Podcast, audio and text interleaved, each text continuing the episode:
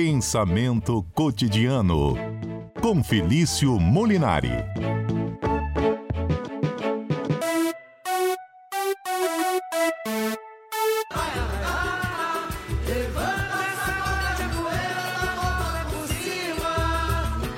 Chorei, ah, eu chorei, não procurei esconder. Todos viram,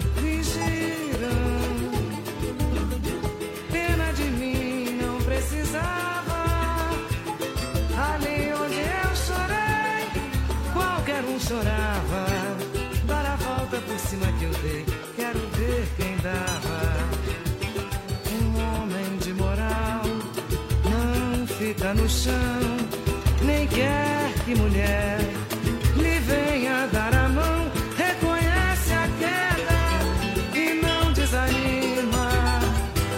Levanta, sacode a poeira, dá volta por cima. Qual o limite, hein, entre um incentivo válido, saudável e um comentário que não dá muita bola para queixa alheia, para uma reclamação de ah, não estou me sentindo muito bem, e a pessoa fala, levanta aí, sacode a poeira, dá volta por cima de ser bobo.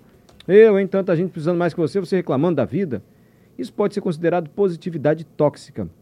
Se é tóxica, não faz bem. O professor Felício Molinari vai falar sobre isso hoje e nós aproveitamos, não sei se tem relação direta com o tema, mas como a Patrícia Valinha é muito esperta, ela já associou positividade tóxica com otimismo também pessimismo. Nós estamos perguntando para você, você é uma pessoa otimista ou pessimista? Tanta gente já participando? Foi só falar que não tinha mensagem, Patrícia, agora? Ah, tá chovendo mensagem. Olha aqui, Gilberto Moraes. Boa tarde. Mário Zé Carlos, Patrícia, Adalberto, professor Felício. Olha, eu me considero otimista sempre, até quando tá ruim tá bom. Só ando olhando para frente. Para olhar para trás, só parado. E aí a gente tropeça. Tropeçar às vezes é bom também, dá uma topada que te joga lá na frente, né? Tem essa outra metáfora, essa outra analogia. Rose mandou uma foto do Ariano, Suas, do Ariano Suassuna. Tem mensagem aqui na foto? Tem. Ah, tem. Deixa eu. Estou enxergando mal, Patrícia. Aqui, ó. Ariano Suassuna. O otimista é um tolo. O pessimista, um chato. Bom mesmo é ser um realista esperançoso. Hum. João Bosco. Tem muita gente que não é nem uma coisa nem outra. Na verdade, tem muita gente que gosta de ser masoquista. Masoquista, o professor vai explicar o que é. Quem gosta de sofrer mesmo, é simples assim. Marcela, de modo geral, ser otimista ou pessimista depende de como me sinto diante da situação do momento. Mas tenho a tendência a ser pessimista. Hum, me preparando para o que poderia acontecer de ruim. Tá bom. E o Lennon mandou uma mensagem de áudio também? Então mandou, vamos lá. Boa tarde para toda a equipe CBN. É, eu sou o Lennon, moro aqui em Vila Velha e eu quero dizer que eu sou oscilante. Eu oscilo entre o pessimismo e o otimismo. Hoje eu estou mais otimista, mas amanhã pode ser que eu esteja bem pessimista. Um abraço a todos, Feliz Natal e Feliz Ano Novo para todos vocês. Professor Felício Molinari, professor doutor em filosofia, formado na Universidade Federal do Espírito Santo, doutorado ele fez em outra universidade. O professor tem a gentileza e a bondade de comparecer aqui na Rádio CBN às... hoje é quartas-feiras para conversar conosco. Tudo bem, professor? Tudo ótimo, Mário. Boa tarde a todos os ouvintes da CBN. Boa tarde ao Pedro, ao Murilo, a nossa amiga Flávia. Flávia Patrícia, Patrícia. Patrícia Valim. Patrícia Valim, isso, desculpa pelo, pela gafe. Ah. E é isso, esse é o tema. Final de ano, muita gente com a positividade em alta. Claro, tem gente que é mais chata, mais negativa, com uma energia mais ruim. Ah, outros com energia mais alta, mais alegre. Mas é claro que a positividade como um todo é algo muito presente, é um pouco maior. Um problema, digamos, que é mais embaixo do que aquela postura que a gente tem quando a gente está mais alegre ou mais triste. Diz respeito a toda uma estrutura da sociedade que está muito em voga ultimamente e que tem sido, sim, problemática. E é sobre isso que a gente vai falar hoje. Agora, esse conceito é novo, é recente, de positividade tóxica? O conceito é novo, agora a ideia não. Se a gente puxar um pouco, a gente vai lá nos gregos, na verdade nos romanos, ali no final da Grécia, de pessoas que pensavam uma filosofia para tentar viver uma filosofia feliz, para ter uma vida feliz. Então essa busca de encarar a vida com felicidade, ela sempre existiu na filosofia. Sim. O problema é que isso ultimamente tem tido consequências ruins. Ah, na época das redes sociais, tem ficado muito popularizado uma corrente filosófica, duas na verdade, que são o estoicismo e o epicurismo, que é basicamente uma forma de você ver o mundo, encarar ele como ele é e você viver feliz, buscar a felicidade a todo custo, muitas vezes. Volto a dizer, isso é uma visão meio deturpada. Por que isso é deturpado? Imagine só por exemplo, se um parente seu está muito mal.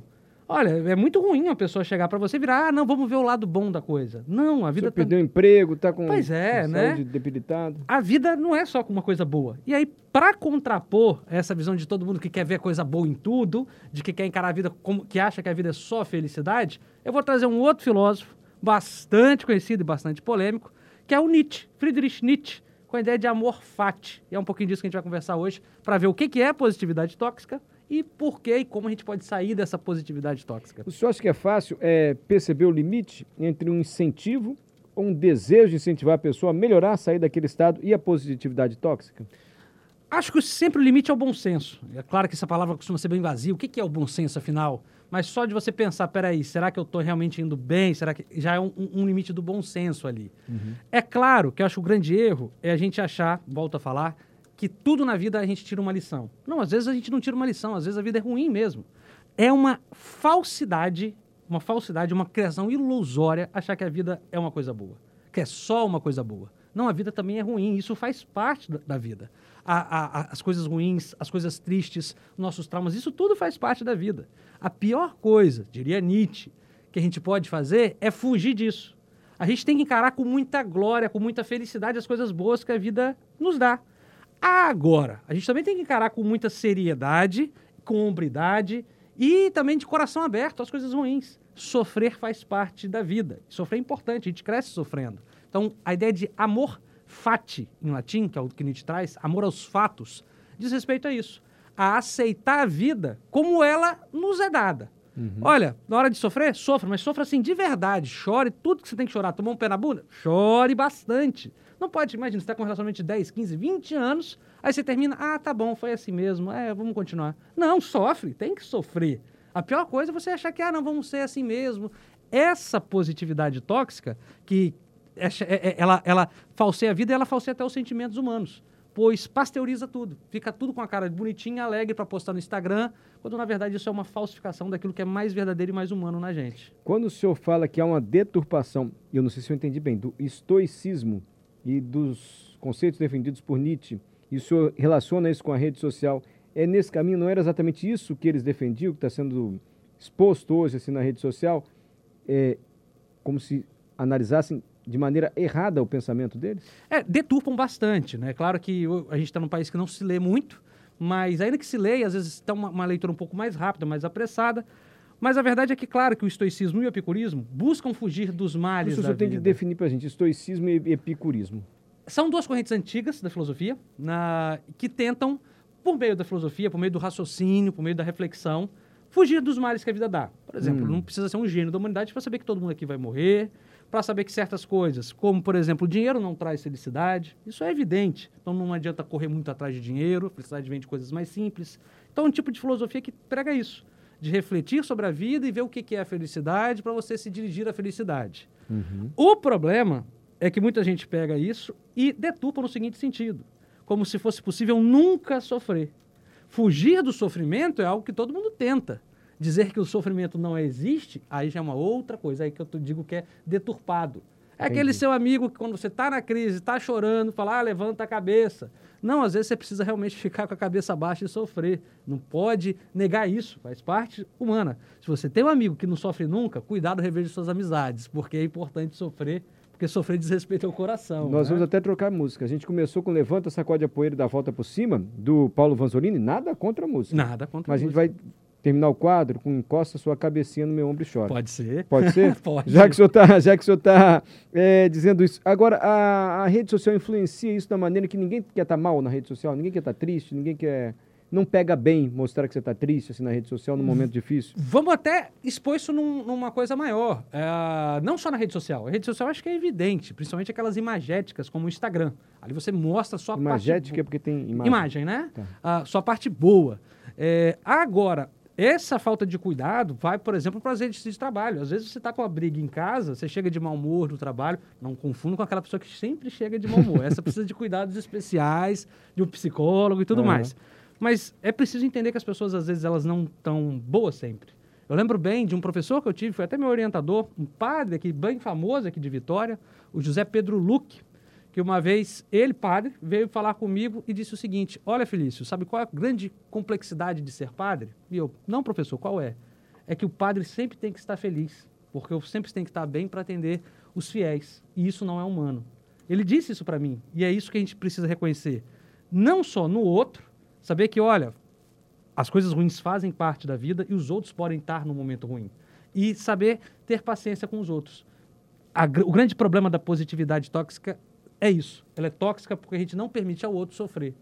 E não permite ao outro sofrer, obviamente, vira uma bola de neve gigante de traumas e problemas para toda a nossa Que sociedade. legal, viu, senhor professor Felício? A Patrícia, além da positividade tóxica, ela falou do realista cuidadoso. Cuidadoso. Realista cuidadoso. Realista cuidadoso. Que seria, pelo que você viu, é o quê, Patrícia? Na, na minha visão, tem aquela pessoa que é realista que, como vocês falaram, né? Não, levanta a poeira, sacode dá a volta por cima, vai embora.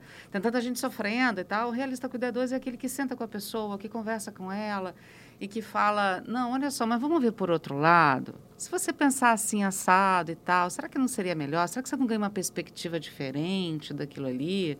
Então, acho que eu chamo de real. Que aliás, Mário Bonella, inclusive, quando a gente estava conversando, se mostrou ser uma pessoa né, realista. eu fiquei meio com medo de ser positividade tóxica também. Não. Então, eu tô, fiquei meio receoso. Professor, é importante a gente definir essas coisas? É importante que hoje surjam é, definições? Olha, isso pode ser configurado como positividade tóxica ou como um realista cuidadoso. A gente conceituar essas coisas, isso é importante. É, a positividade tóxica eu acho que é importante sim, porque o realismo cuidadoso queria muito que fosse necessário, mas é tão raro de acontecer né, que eu acho que não é um problema. Acho que você ser cuidadoso, seja um, um- um- um otimista cuidadoso, ou até mesmo um pessimista cuidadoso, o cuidado ele sempre vem na frente. Eu acho que o grande problema é realmente quando a gente é, falsifica a vida. E aí, quando a gente pega a positividade tóxica, a gente pega, por exemplo, adolescentes, muitas vezes que têm conflitos existenciais e tudo mais, é esse cuidado que a gente tem que ter. Pois eles enfrentam problemas que são graves para eles. Para a gente que é macaco velho, não, às vezes não, mas para eles sim. Para a gente que é maduro o suficiente, não. Mas o término do primeiro namoro. Então não adianta você, Mário, quando tua filha daqui uns 5, 6, 10 anos namorar. e 22, 49 anos. 49, Ah, é, se tiver o primeiro namorado, você fala, mas não- é o primeiro, vai- ela não vai entender aquilo é importante para ela. sim. A positividade tóxica, ela está presente nas redes, ela está presente muitas vezes na forma de glamorização da pobreza. Ah, não, você é pobre, anda 15 quilômetros para ir para a escola, mas levanta a cabeça, cara, vamos lá. Não, não vamos romantizar a pobreza aqui, não vamos romantizar as dificuldades achando que elas são pequenas. Acho que esse talvez seja um grande problema. Às vezes a pessoa não tem o que comer, às vezes a pessoa não tem condições mínimas de estudar e a gente está romantizando, ah, vai e segue em frente. De- devemos dar aí as- o peso para as coisas. Muito obrigado, viu, professor Felício? Eu me considero otimista, realista. O Breno, tem coisas que a gente sabe que não vai dar certo. O. Ai, meu Deus, pera, deixa eu ver aqui quem é. Meu celular apagou. Prefiro ser pessimista. Sendo assim, não me decepciono nem com nada, nem com ninguém. Daqui a pouco a Patrícia atualiza o- a enquete no Twitter. Professor Felício, obrigado pelo livro, pelo carinho conosco e pelas suas palavras. Sempre aqui na Rádio CBN. A gente adora ouvir o seu pensamento filosófico. Eu que agradeço sempre a oportunidade para participar aqui. Sou um otimista, não sei, mas o que eu sou um sortudo sou por estar aqui presente. Nós temos a sorte Eu que a sua tenho a companhia. sorte. E desejo um Feliz Natal para todo mundo, um ótimo ano novo. Ah, Se bem que semana que vem a gente está de novo. E que a gente tenha boas notícias que a gente está merecendo, né, para o ano que vem. Perfeito. Esse é o professor Felício Molinari,